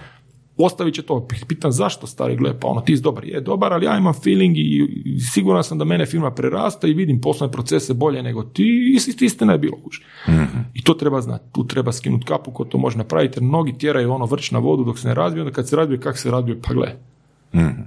Da. Ali opet pokazatelji za to, odluka o tome, opet individualna ili... Ma ne, individualno je sve gled pokazatelji. Mislim, šta je statistika, šta su pokazatelji, šta su burzovni analitičari, ono, ko je pogodio više od 50%, ono, kad gledaš, mislim, to su takve nijanse, uglavnom je to crvena crna. Znači, ti odlučuješ u trenutku, u tom trenutku imaš te informacije, na bazi tih informacija ti je crvena karta. Sutra dan dolaze informacije koje ti malo pretežu na crno, onda iza toga ti potpuno crno, onda sutra dan ti odleti nula na ruletu, ono što bi. Znači, ono, ti radiš najbolje što možeš i radiš sa onim setom koji imaš. Jesi ikad imao iskustvo da e, su brojke bile protiv, znači za odlu, za, da bi trebala biti objektivna odluka zaustaviti nešto, ali si upornošću izdura to Da, i to je, to je greška. a? Mislim. Ali opet kažem, brojke, mislim. K- Ja ti kažem da je ono, pre- poduzetnik je pravi previše u feelingu, a veli menadžer je u brojkama. I ti, ja sam puno stvari izvukao feelingom, puno stvari sam izvezno feelingom. Sreća, ja kažem, ono, što su moji pogodci bili puno, bilo ih je puno više ili su bili ono po weighted average jači od mojih promašaja. Znači to je jedini, nema šanse da ćeš sve pogoditi, znači moraš jednostavno, i ono što je ključ, moraš donositi odluke. Što sam stariji, to sam nekak više osjećajan još i prema ljudima i prema svemu oko sebe i puno mi je teže donositi odluke i puno se više oko tih odluka nerviram. I ono, sad u firmi imam opet neki išću, ono, i ništa stvari nije problem, opet vraćam se na tog mog kuma Tomasa, on kaže, on najbolji je posao u kojem nema zaposlenika. Mogu se ljudi na to ljutiti, ali ti odnosi, ako nisi totalno ono, kako bi rekao, po, po, po karakteristikama nekakav uh, bez osjećaja, ne znam kako bi to psiholozi rekli, tebe to, koliko god se ti ono, ne daješ fak i stavit ćeš mem, ono, mim, naučio sam to da sam sve fakove sam podijelio, udara to tebe i to je nešto što je najteže. Znači, kad bi mogao voditi biznis ono, u kojem ne bi bilo ljudi, u kojem ne bi bilo interakcija s ljudima, onda bi to bio super biznis, onda ne bi trebalo mene. Onda bi to kompjuter radio s kompjuterom. A ovako, mi smo tu, mi to moramo progutati, to je najteži dio posla s odnosi s ljudima.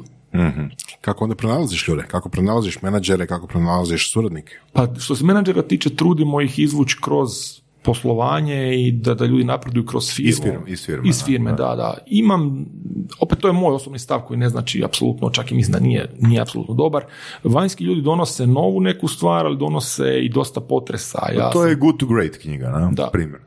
Da, e, ali to je ono, opet stvar mene, znači ja sam tip koji volim više onako da je mirno more, pa ako je oluja, ali onda da smo oluji svi skupa, ali ipak znam da nekako, u nekoj drugoj poziciji ja imam neku luku gdje se mogu sparkirati. I onda u cijeloj priči ne volim osim ako moram, ako i ne došlo do kraja, dovoditi ljude izvana koji će to čistiti i lomiti, onda rađe, kažem, ono, primjerice, prodaja apoteka je bila najviše zato što sam ja vidio da dolazi nekakav tu ne kraj, nego da je to neki pik i da iza toga ja nemam više tu šta donesti, da se to već lijepo konsolidiralo i da je puno bolje izaći, pozdraviti se sa, sa magistrama i sa tehničarkama s kojima je ono moja mama i ja proveli, ne znam, 15 ili 10 godina i gledati kako se ta firma razvija dalje, kako se uvode neke nove stvari koje jednostavno u tom trenutku nisam mogao i nisam bio spreman. Tako i ovdje. Znači ja sam puno onda k tome spreman da svoje ljude i kolege dignem da oni preuzmu dio odgovornosti i to za sad dosta dobro funkcionira. Naravno, sigurno tu fali nekog znanja, ali onda to znanje barem kupimo ili potrudimo se naučiti sa strane, ali ljudi, a i što se tiče zapošljavanja, prvo kod zapošljavanja je samo integritet. Znači ono, čovjek koji je dobar i koji je vrijedan i koji nije glup, u smislu da je ono totalni retard, taj će naučiti sve. Znači ono, evo sad imamo opet rasporedne firme, imamo dečka koji je fenomenalan, ali je nepouzdan. Imamo drugoga, malo starijega, koji je spori i sad dečki pitaju šta ćemo po meni, ja nemam razmišljanja. Ovaj je turbo zvijezda, super ovo, ono, ali gle, on će za zglajzat, on će ovo, ono, ovaj, ako se popravi, a može, ako se s njim radi, on će napraviti puno bolje, on će biti puno, puno kvalitetniji u budućnosti. Neki će reći drugačije, gle, trebamo imati zvijezde pa igrati sa Da, zvijezdama. što znači kupova znanje? Pa kupovat znanje znači, evo recimo primjerice, jedan od poslova koje sam ušao je franšiza, znači tu ima dosta know-howa. Naravno, kad ti uđeš to sve skupa, sad si ti pametan nakon dvije godine, pa to smo mi sve mogli sami. Naravno da, mogu si sami, a i nisi mogao sam, neki, neki put je to ipak skratilo, sve to ovisi, znaš, lako je gledati unazad dve, tri godine si ti pametan oko svega. Ali u tom trenutku je to pomoglo da smo neke stvari brže napravili, da nismo napravili neke greške, nije bilo idealno i to je to. Onda, ne znam, klasične tipove edukacije, ali mislim da puno e, u, u mojim tvrtkama ljudi uče jedni od drugih i kako smo u različitim poslovima, jako se trudimo to prenošenje znanja, imamo par ljudi koji puno znaju o nekim stvarima i onda ljude koje hoćemo podizati pustimo s njima i to dosta dobro ide prenošenje. Danas da imaš 19 godina, jel bi franšiza bila tvoj izbor? Pa bi. Bi, mislim, franšiza je definitivno dobar shortcut za doći do nečega brže, ali i tu treba znati izabrati koja je prava franšiza, šta je dobro za tebe. Mislim da danas bi. I franšiza ti je jedan dio rješavanja ovog što si me pitao, toga barrier to entry u biti. Znači, ipak je lakše ući. Ok, moraš platiti neku cifru, ali onda si u nekom sustavu, za razliku od toga ti moraš krenuti sam, pa onda sve, svaku točkicu ono, otkrivaš šta ona znači i probavati. Ovdje barem imaš neki put, imaš neki manual, imaš nekakve čak i vizualne identitete, imaš i nekakve stvari riješene. Tako da bi, vjerujem da bi. Kakva je um, razlika, odnosno bolja riječ odnos uh, između, investit, između majceta investitora i poduzetnika? Poduzetnici su u stvari čudne. Mislim, i oni to je opet jedan pojam koji u biti je jedna heterogena skupina iza razno raznih ljudi, ali ja bih rekao da ih upravo karakteriziraju te neke stvari da, da, da, da ne mogu sjediti mirno, da hoće neke stvari mijenjati, da hoće pokretati i da hoće šejkati. Investitor je tu puno hladniji, mirniji, on je još možda gori po meni od menadžera u toj nekoj svojoj mirnoći i on jednostavno mora odlučiti čisto na osnovu brojki i njega tu ne zanima pa ne ništa drugo, ali ajmo reći ono grubo, ne zanima ništa drugo osim povrata na njegovu investiciju. Ajmo se opet vratiti Repsli u kojem je zgodan primjer. Znači u početku ja sam bio puno više sa Markom i Markom uključen, malte na dnevnoj bazi ili to ono, ajmo reći da sam od tjedno pet dana, barem dva puna dana ne, fizički, ali neki dan dva sata, neki dan pet sati, išao s njima na sastanke radio, stvarno smo na tome kopali dosta. U nekom trenutku to više nije bilo potrebno, ja sam se mogao smanjiti angažman i onda sam se skroz prebacio ulogu e, aktivnog investitora, onda u konačnici pasivnog investitora i sada moj odnos prema Repsliju kao tvrtci koja je sad u Americi, koja je sad pred nekom opet rundom, imali smo nešto, sad korona naravno kao i sve malo to usporila, ali to mi je sad sasvim drugačija priča. Znači sad sam tamo u poziciji koji znam imam svoj postotak, e, imam do toliko ovakvih dionica, toliko onakvih i šta iz tog mogu izvući. Iskreno rečeno, sad ono, da li će Repsli propast ili napredovat, me zanima isključivo kroz moj postotak i šta će to meni donesti. Prije pet godina dok sam bio ono aktivno u tome, onda to bilo puno više drugih feelinga i taj razlika između investitora, menadžera, poduzetnika i svega ostaloga. Mene sad, kažem, neke firme koje sam pokrenuo nedavno su naravno u gubitku i bore se, ali kažem, vidimo neki put koji će do nečega dovesti. Sad tu je ono borba, naravno da nećeš pustiti, naravno da te to brinu i ti ljudi koji su tamo prešli iz nekih firmi koje si pokupio, koji su negdje dali otkaz, prešli kod tebe. Znaš, ono, hrpa je tu nekih odnosa koji su ti bitni, ali kad si investitor, onda te zanima ono kolika je cifra koliko je ono, cash, cash out. Koliko da, li bi rekao, da li bi rekao da su više kockari poduzetnici ili investitori? A svi smo kockari.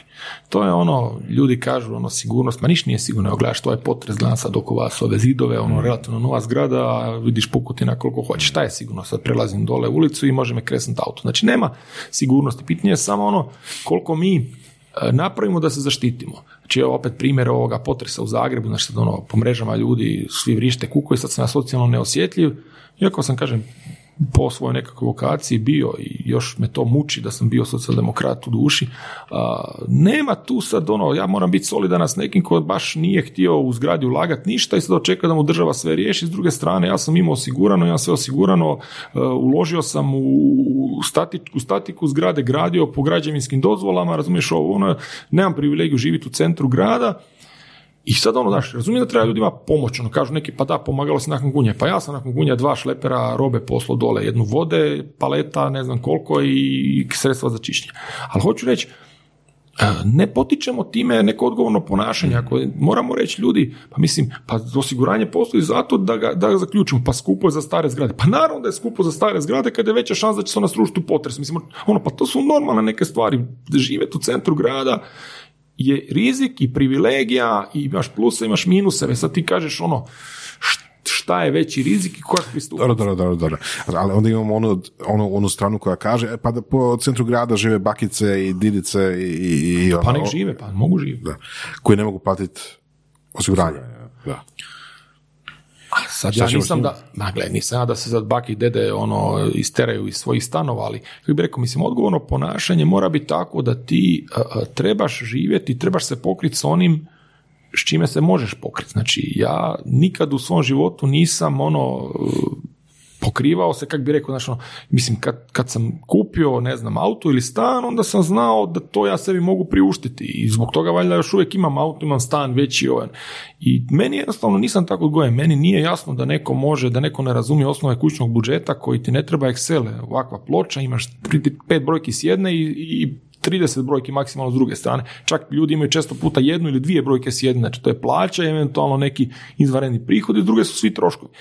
I sad, ono, sad to izgleda kao rocket science, ali to nije rocket science. Mislim, Ne, nema razloga, ja sam ono, to, to su glupi primjeri, ali bake i dedeki žive u ogromnim stanovima i sad oni imaju neku obitelj koja u stvari ne da ih štiti, nego čeka da ih baci van da bi u te stanove uskočili, umjesto da ne znam, gleda dok je baka i deda živi tamo pa daje ono, uredimo jednu sobu, uložu nešto, ovaj drugi dio iznajmi, znači imaš tu puno, sad, lako je reći to ona fora blagajnice u konzumu, znaš, pa sad ono, naravno, ako napadneš blagajnicu u konzumu, onda si bezosjećajni gad, a s druge strane, kad McDonald's ubaci ovaj stroj na kojem ja volim tipkat da ne moram imati interakciju nekad jer me boli glava ljudi, onda ja potipkam sam, onda ta teta koja radi za 5000 kuna neće ratna za 5000 kuna. Tako tu ima puno tih dijelova, ali načelno mislim da bi trebali razmišljati oko toga da potičemo uh, ponašanje. Pa prvo ponašanje koje je kako bi to nazvao, znači ono racionalno, mislim, opet racionalno ponašanje je ovo, gle, svi će e, dobiti naknadu države za legalizaciju, za potres, to je racionalno ponašanje, zašto bi ja išta platio? Ono, ako sam ja na e, prvom katu zgrade od pet katova, zašto bi ja sudjelovao u popravku krova? Racionalno ponašanje. A ovaj će reći, gle, kad krene od ozdo vlaga, zašto bi ja sudjelovao u tome? Ali to nije način kako bi ljudi trebali živjeti u zajednici. Onda odi, ne znam, gore pod Sljeme, odi, imaš tu botinec, pa još iza tam prema Kupinečkom kraljevcu, lijepo imaš komad šume, kupi tamo i radi si sam kako hoćeš. Da. Um, gdje su granice uh, nekakvog uh, ekstrovertiranog ponašanja i onoga da jednostavno sjediš i radiš svoj posao cijeli dan. Da li, da li te jedno više odmara od drugoga? Pa kombinacija, opet ono, vraćam se na to, ako radiš nešto što i ole voliš, onda nemaš razliku između poslovnog i privatnog, nemaš razliku između godišnjega i radnog vremena, onda možeš biti na godišnjem, ali stvarno rad, pa te to ne smete, možeš biti na poslu i stvarno biti na godišnjem. Jel imaš godišnje?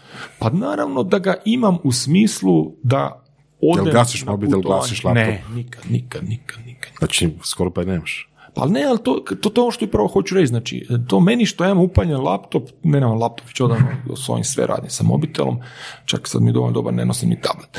Znači, uspio sam tako posložiti da ja mogu sa ovim odraditi 99% stvari i da ja mogu biti dostupan, ali to je ono, gle, nekad se moja žena ono ljuti jer ja ne znam, ono, držim mobitel maltene kraj sebe non stop i ako nešto treba ja se javim. Kao nisti na odmoru. Ali ono, kroz vrijeme shvati da to mene ne smeta, to mene odmara. Mene puno više umara kad dođem u hotelu u kojem ne radi Wi-Fi. Onda sam lud, pa to mi nije odmor. A ako sam ja na odmoru i može biti sve super, ali ako ja imam konekciju da u nekom trenutku znam da mogu riješiti ako nešto zapne, onda je to meni puno bolji odmor. Tako da ono, ono, ta varijanta da ja odem negdje isključim se, do te još varijante nisam došao. Mm. Je li Marko došao iz Repslija do te varijante? Pa čini mi se da je. Ali to je stvarno ono zasićenja možda nekoga i nekakve druge. Mi nismo baš i po karakteru isti, mm. ali on ima svoj put, jedan svoj put. Znači ja ono do prvog nekoga udara državnog moždanoga ili srčanoga šta prije To je ta vrijednost, ono, kontrola. Čim naglašavaš to kontrolu, ono, to se neće niti dogoditi. Pa gle, možda i hoće, ono, ili ćemo ne vrag pa svejedno, znači onda bar neću znati. Ono, uh, ali ne znači ono odmor, što znači, meni je super odmor ono, gle, navečer se sednemo nas troje i cugamo i zezamo se, ali to, to kaj kra nas je upaljen mobitel je ok, sad naravno neće se javiti na svaki poziv, ali mislim i moji ljudi već znaju, mene zvat na telefon nije baš upitno, imam par partnera kojima to pokušavam i danas objasniti dalje, oni polako shvaćaju, ali imam ljude s kojima vodimo posao, ozbiljan posao koji rješamo porukama. I može se, znači poruka je manje intruzivna, manje prekida u nekim stvarima, tako da bitna godišnje mi raditi ja imam privilegiju da ne moram doći na posao u osam, ali imam nedostatak da ako treba biti u šest, moram biti u šest. Imao sam da sam trčao na četiri jutro jer je bila, ne znam, provala, ko će, moram ja. Jer si šta ja znam, odgovorno ko nečega i tak dalje. Tako da, tu distinkciju ja stvarno ne radim i to je nešto što ono kad sam atom razgovara sa Rincim, kod njega isto vidim, gled, ti radiš, znači to je tvoj život, ti uz to imaš još neke stvari, ali ti prvenstveno to radiš, to je ko Ivica Kostić u skijanju, ono, imam to i ovo je lijevo, ovo je desno, ali gle, nećeš ti biti dobar u nečem ako nisi uz tome 100%. mm Mislim, kad je on uzimao godišnje od skijanja, ne znam, vjerojatno kasnije. mm Mhm. To je bilo to. Ako ideš skijaš, svi su prošli, ideš jedan tak ja. Ono, mi šljakamo i onda kad je nekakva prilika, gle, i među frendoma pričamo o poslu. I doma kad dođem, ok, manje pričam o poslu, ali priča se i o poslu. Kad sam sa starcima, opet sam pričao o nekom poslu. Kad sam s frendom, kad sam s kumom, pričam o poslu. Uz to pričam o drugim stvarima, ali uvijek se to je nit proteže. I onda naravno, joj, gledaj vi kako opet ovo mobitel u ruku, vidi, gle, ovo, šta smo tu nešto, trebamo nešto. mm Tako da nema te distinkcije kod mene. Puno si pričao o osobnostima, o različitim osobnostima različitih ljudi, partnera, kolega s kojima radiš. Da li bi rekao da onda postoji nekakav playbook, nekakav niz savjeta za poduzetnike ili je to ono posve sad kako ko uspije? Pa opet je ta upornost, znači to što sam kod svih primijetio tu jednu notu je to da, da, da ne odustaju, znaš ono, ja kažem to često puta i mojim prodavačima, ono, znaš, kad ulaziš negdje, ok, prvo ideš na vrata, onda ti vrata, zatvore, onda gledaš naravno šta je sljedeće, prozor, onda prozor ti zatvore, onda jel možeš kroz dimnjak od Djeda Mraza, u američkim filmovima su uvijek dovoljno veliki one otvori za ventilaciju da kroz njih prođe čovjek. Tako da ono, imaš još barem zilijun načina kroz podrum, kako opet u američkim filmima su one kuće uvijek imaju podrume gdje možeš onaj dole prozor koji je vrlo jednostavno otvoriti. samo kući. da, da, da. I on uvijek izvana kad ulaziš uvijek možeš ući u kuću u američkom filmu. Tako da samo trebaš ono pronaći načina kako ući, kako nešto dobiti, ako si dovoljno uporan, napravit ćeš to, ali gle, naravno, možeš ti biti dovoljno uporan ako nemaš ništa, ono, nudiš mi, šta mi nudiš, ono. Mhm. A sreća? Od tog koncept sreće ne vjerujem uopće. Uopće? Uopće. Mislim, ono, gle, šta znači sreća? Ono, hoće nas pogotati asteroid. Pa nije to sreća. On ima neki trajektori svoj, ima nekakvu putanju. Ako si ga ti vidio, onda ti znaš da te lupite. Sad, da li možeš skrenuti njega ili zemlju, to je sad druga priča, ali nesreća. Jel to znači, jel to znači da ne vjeruješ niti u nesreću? A, ne vjerujem isto u nesreću. Znači, sve, sve kombinacije, znači, taj, a ti kad prelaziš cestu, ako si poduzeo sve mjere, šansa da te klepi je izuzetno mala, ali Evo recimo imali smo jednu priču od e, gošće. Jedna je da je radila biznis koji je bio dosta uspješan i jednostavno preko noći je donesen zakon koji čini taj njen biznis nemogućim. imao sam te slučajeve. Da. Jel to Ili- nesreća? Ma nije nesreća, znači gledaj, zakon se ne donese preko noći. Znači upravo ta priča, ti moraš biti, ono što objašnjavam opet nekima, da ti si, ti, si, ti si u tom, znači ti jedan ako ste dva osnivača ili ti ako si sam, moraš jedan dio svog vremena baviti se tim nekim drugim, tom pod navodnicima politikom, nažalost, zato da bi dobio informacije o promjenama zakona, da bi na njih mogu utjecati. Sad kad ja to kažem, sad to zvuči grozno, znači utjecati ti s ministrom na janjetinu ili na ribu i onda ga ono dat mu ispod stola eure da on to tebi namjesti. Dečki, to možda funkcionira, evo ja nisam uspio. Nikad nisam to vidio da je to neko napravio. Ja sam čuo, naravno, kao Kaiser Soze priča da se to negdje dešava. Ne ide tako, ali ako ti znaš, ako si u, ajmo reći, barem informiraš se nekim dostupnim sredstvima informiranja, pa ti vidiš da smjer ide u tome. Pa evo, ne znam koji zakon se donese prek noći, čak ni ovo sa koronom i s Agrokorom nije bilo prek noći. I Agrokor nije probao prek noći. Znači ono, to je, opet kažem, ljudi krive druge. Ja ne krivim kad, kad neko mene u poslu prevari, shvatio sam da sam ja kriv jer sam mu dao povjerenje jer nisam se osigurao. Kad me neko, ne znam, uh, ode zaposlenik koji prenese poslovne tajne, koji otvori i krene raditi konkurenciju, radi nešto drugo, nije on kriv koji ne znam je možda e, poslije otkriješ razne stvari, radio neke stvari koje nisu bile dobre, nije on kriv. Znači kriv sam ja jer to nisam začepio, kriv sam jer sam dopustio, kriv sam jer sam to podijelio, a mogao sam i ne, mogao sam raditi drugčije. Onda ja učim na to, znači nema te fore, nesreća nije nesreća, ljudi traže izgovore, promijenio se zakon, pa naravno, promijenio se zakon, a ti si mogao znati to prije i to si mogao saznati barem mjesec dana prije. U mjesec dana se puno stvari može promijeniti, okrenuti i vidjeti kako i šta udarit ćete, naravno da ćete udariti, ali gle, ono, nije nesreća, ide, ide vlak prema meni i sad ja pokušavam preskočiti, a ne znam, dovoljno, nisam dovoljno brz. Pa vidiš da ide vlak, ono, ubrzaj se. Ne, mislim, to je ono fora, gle, može biti potres pa ti sruši zgradu, ali opet ti kažem šta znači nesreća, nisi imao osigurano, opet imaš i to Eto, rješenje. Ja sam baš od Božidara Pavlovića ulovio status na LinkedInu, gdje je imao osiguranje, pa... eh, Ali opet kažem, Opet bi bila osiguranje neka- nije, nema dečki rješenja, znači nema apsolutne sigurnosti. Osiguranje će naravno u, u takvoj situaciji tražiti small print, ali ti ćeš onda uzeti odvjetnike pa ćeš se tući, pa ćeš nešto izvući, neš dobiti ništa ako si baš full osiguranje, nisi ga napravio. Gle, nema šansi da se oni apsolutno naprave walk od toga samo tako. Znači ti imaš nešto, kad nemaš ništa, nemaš ništa. Kad nemaš ništa da priča gotovo, onda šta možeš napraviti? Po- Čačka dole pa vidješ šta si spasio ako si ne znam prodao ovu Coca-Cola koja je na stolu, koliko ih je neoštećenih da ih možemo od prašine očistiti i probati prodati za pol cijene. To ti je jedino što ti preostaje. E, a ako, ako si imao policu osiguranja, ako si, ne znam, imao dislocirano na dvije lokacije, ako si imao, zašto, to je ono, zašto ja imam, ne znam, par poslova, pa jedan će propast, drugi će ga podržavati. Znači ja, ono, mogu propast tak da šta je za mene kraj, ne znam, sad da me klepi Da. neki udar. Recimo, uh, rizik poslovanja u Hrvatskoj, je li to u području nekakvih, ono, kako bi rekao, normalnih rizika ili je to ima svoje neke prednosti?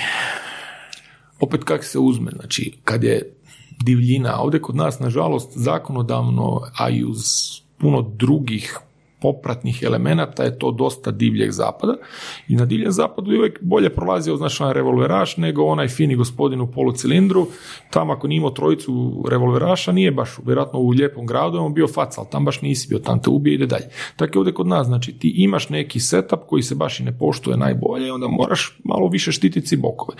Da li je više rizično nego neki drugim zemljama? Sigurno je, a gledaj, ali to je opet ono, ljudi će reći, ali gle, kad usporediš to sa Namibijom ili ne, Namibija još mila sa Mauritanijom, vjerojatno je super, pa naravno.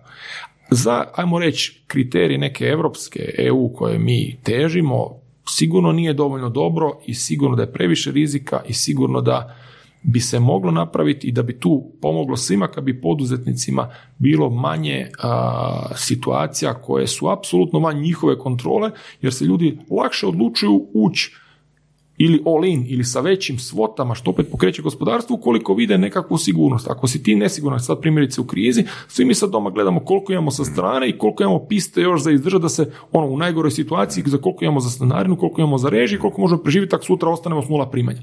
I onda naravno da nećemo ići kupovati novi auto i da nećemo razmišljati o ne znam nečemu.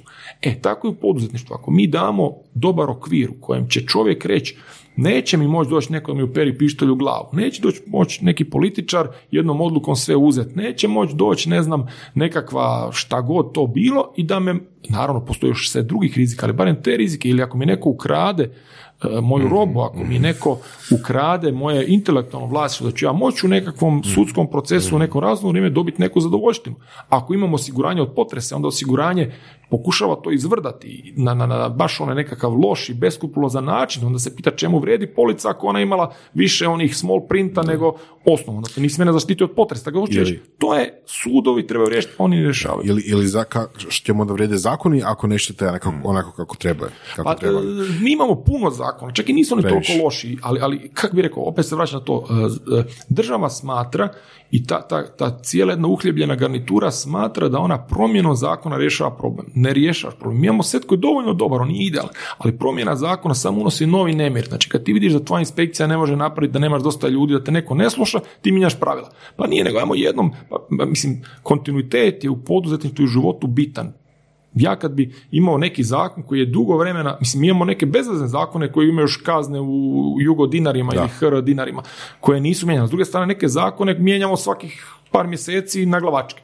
E sad u takvom setu, pa naravno da onda čovjek kaže pusti malo ono, jer ta svaka promjena mene može izbaciti s tržišta ili me značajno udariti. Da.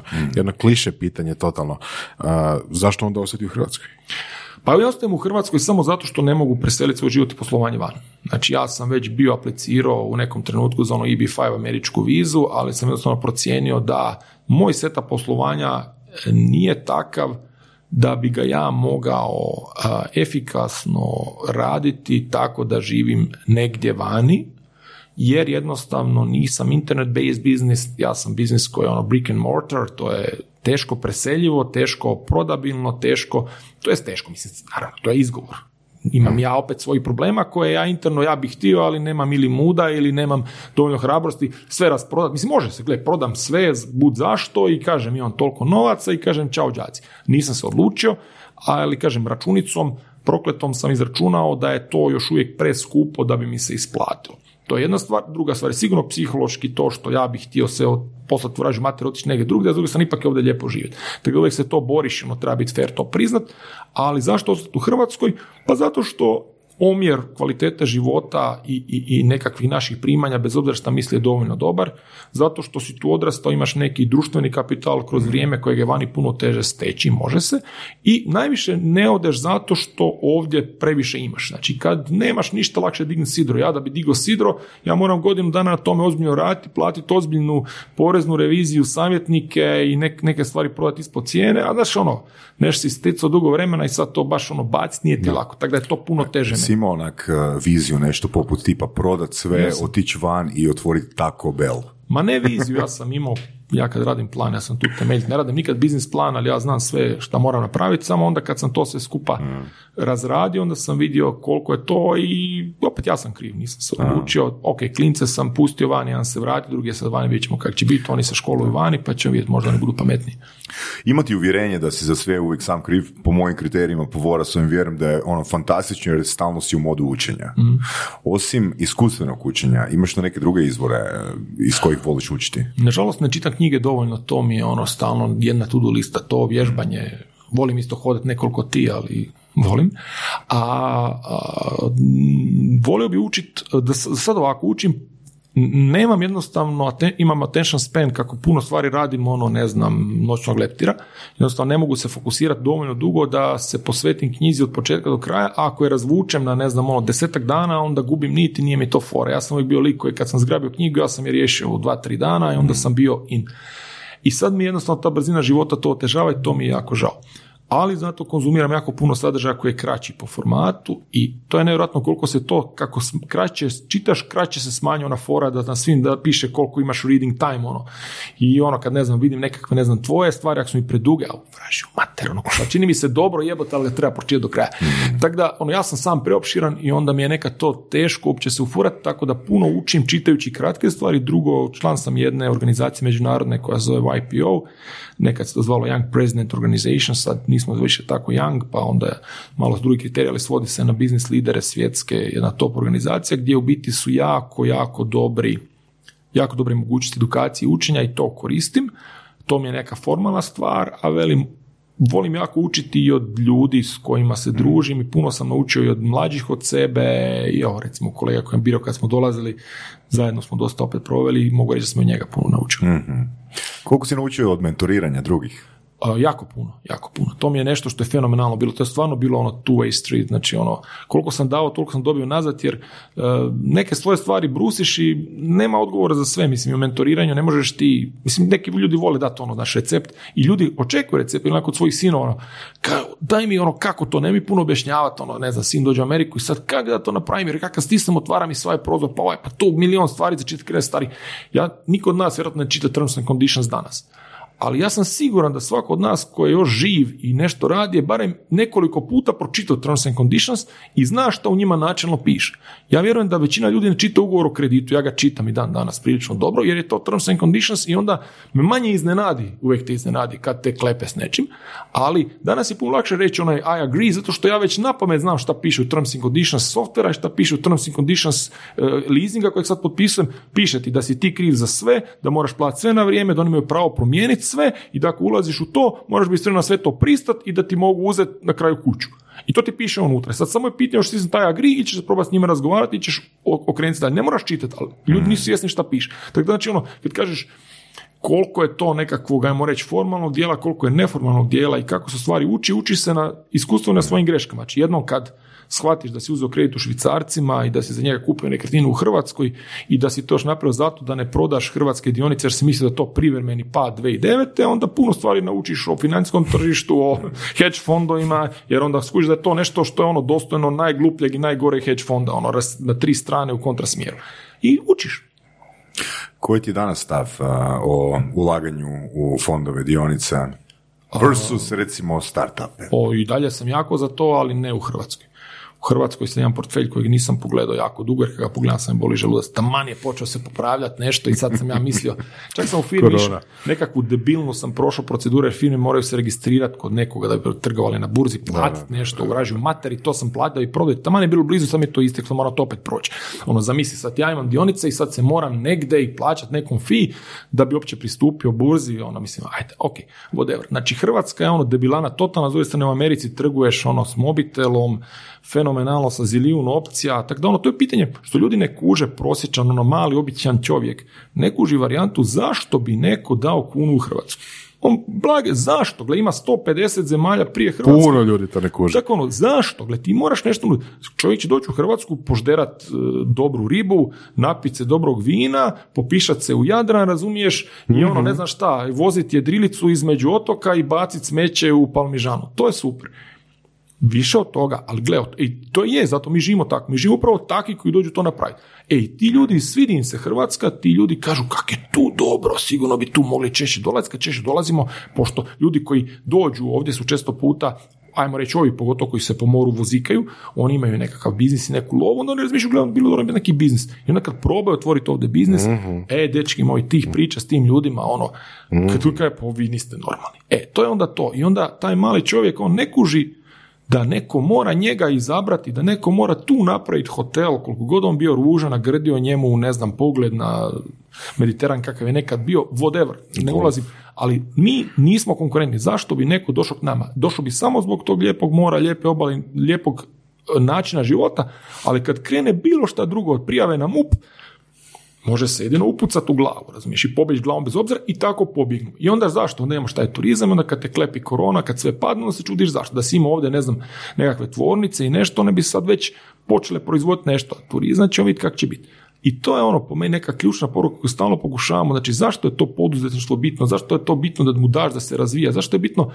Mislim, ono, nemoj ubiti kravu zbog odreska. Ajmo ono, pustiti malo nek naraste pa ćemo mu uz mlijeko. Ma ne, klepi odmah, uzmi šta možeš uzeti danas i to, kažem, ti koji imaju lovu, ti to nisu spremni dopustiti da im to radiš.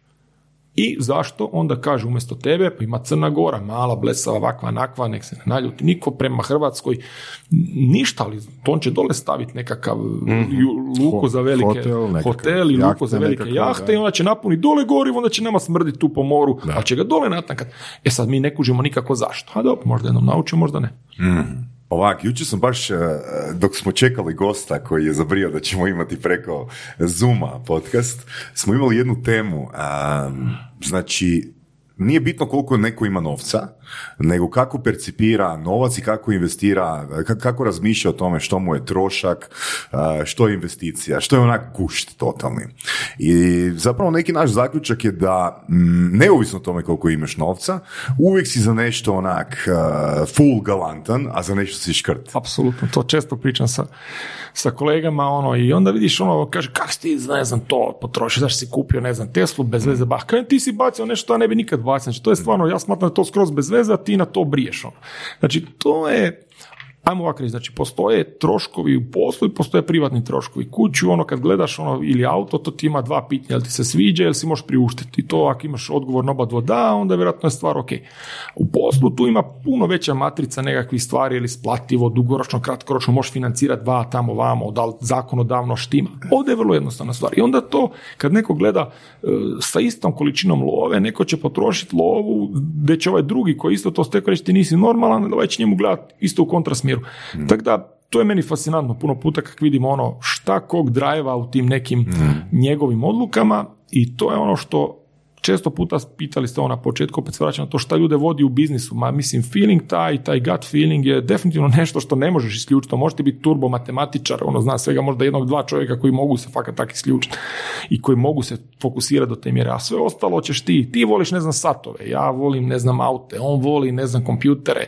I naravno, u njegovoj firmi će biti sve turbo, ne znam, na Apple ili na ne znam čemu će letiti, kod mene će biti PC-evi stari, ne znam, 15 godina i vrtit će se nešto na njima, znaš. Tako da, jako je puno tu individualizma i zato je u stvari svijet ljepši. Zašto bi morali imati svi, ne znam, I koje su to stvari za koje si ti nenormalno ovoga galantan? Pa ne, stvar galantan, gle, ja, ja ne znam, evo, ja sam sad, imam faze, ajmo tak reći, ono, sad sam u nekoj toj fazi električnih auta, sad me drajeva, ono, volio bi promijeniti ovog Tesla je četiri godine s nekom novom tehnologijom unutra, vidjeti šta je, kako je, za putovanja sam galantan, jako puno trošim na školovanje, enormno, najviši trošak mi je školovanje klinaca sada, to je, takvi troškovi, ja sam stvarno tu se dao, ono, maksimalno, nisam siguran da je to opravdano, ni opravdano, neko kaže, gle, u Hrvatskoj dobri fakulteti, može dobiti za džabe, možda griješim, možda ne, ali velim, evo, to je moja odluka i tu drajevam puno love, ono, baš trpam u to, ne, nemam ono, ne, znam, neke šta, za šta bi još volio. Volio bi više putovati, to. I sad bih stvarno htio ono odraditi neka putovanja koja su, sad sam putovao dosta backpackerski po svijetu, sad bih htio onak ima par zanimljivih stvari, recimo Four Season ima svoj avion recimo koji vozi put oko svijeta, to bi volio. Kad prodam, Nice. Kad prodamo ovo još zadnji dio ovoga repsli, a to sam si rekao, onda idem. Košta, A, znači ko nešto stan u repsi, Zagrebu. Da, košta ko stan u Zagrebu, ali nema veze, ono, priuštim si jednom, pa onda neka vrag nosim. Aj, super, super, fakat ti hvala na ovom strastvenom razgovoru i ono, gro, full interesantnih informacija. Meni onako ono, baš potvrđeno uvjerenje da je taj stav koji ti imaš, da si uvijek za sve sam kriv, onak, baš stav koji bi, koji ja već ga- gajem nekih 15 godina. Što ne znači da, svako- nemam potrebu kad popizdimo ukriviti Da, da, nekog druga, to je okej, ali kad se vratim nazad shvatim ipak. I mislim da je to ono fakat stav ono, s kojim bi svako trebao ono, ući u nešto novo. Tipa, da. Voras i ja onak, sa našim podcastom, kaj god se dogodi, sve smo sami krivi, sve smo sami zaslužni. Da? Tako da, fakat Kad ste mene zvali, sigurno ste krivi za to. A Voras te ulovio na e-komercu kod uh, Ne, Marcela. nije tako oduševljen kod ti, znači moram pitat njega. Kak je intervju? Odličan intervju, naravno da je odličan intervju. Ne, ne vide, ne vide slušatelji kak Da. skačeš od sreće. oko. Da, da. Uh, pa mislim da možemo još nastaviti po drugim temama još barem 2-3 sata, jel? I ono, vjerojatno ćemo se vidjeti opet, tako da nastavimo. Ali ne smijemo zbog parkinga. Među, apsolutno parking je najbitniji. Još kad vide Teslu, ko zna koji to će, pr- prva, prva, prva kazna će biti Krcam na parkingu. biti tamo, da. da. Eto, uložite u startup koji se bavi parkingom. Ili bolje uložite u ovoga, da, da on grad da koncesiju da paukovima dižete auto, to mi je bolje. Ko Homer Simpson. Da. Hvala. Hvala, dečki. Slušali ste podcast Surove strasti. Ako vam se sviđa, lajkajte. Ako se slažete s gostom, komentirajte. Ili ako se ne slažete, Ako imate pitanja za ovog ili druge goste, pišite nam u komentarima. šarite nas prijateljima sa sličnim interesima i čujemo se u sljedećoj epizodi.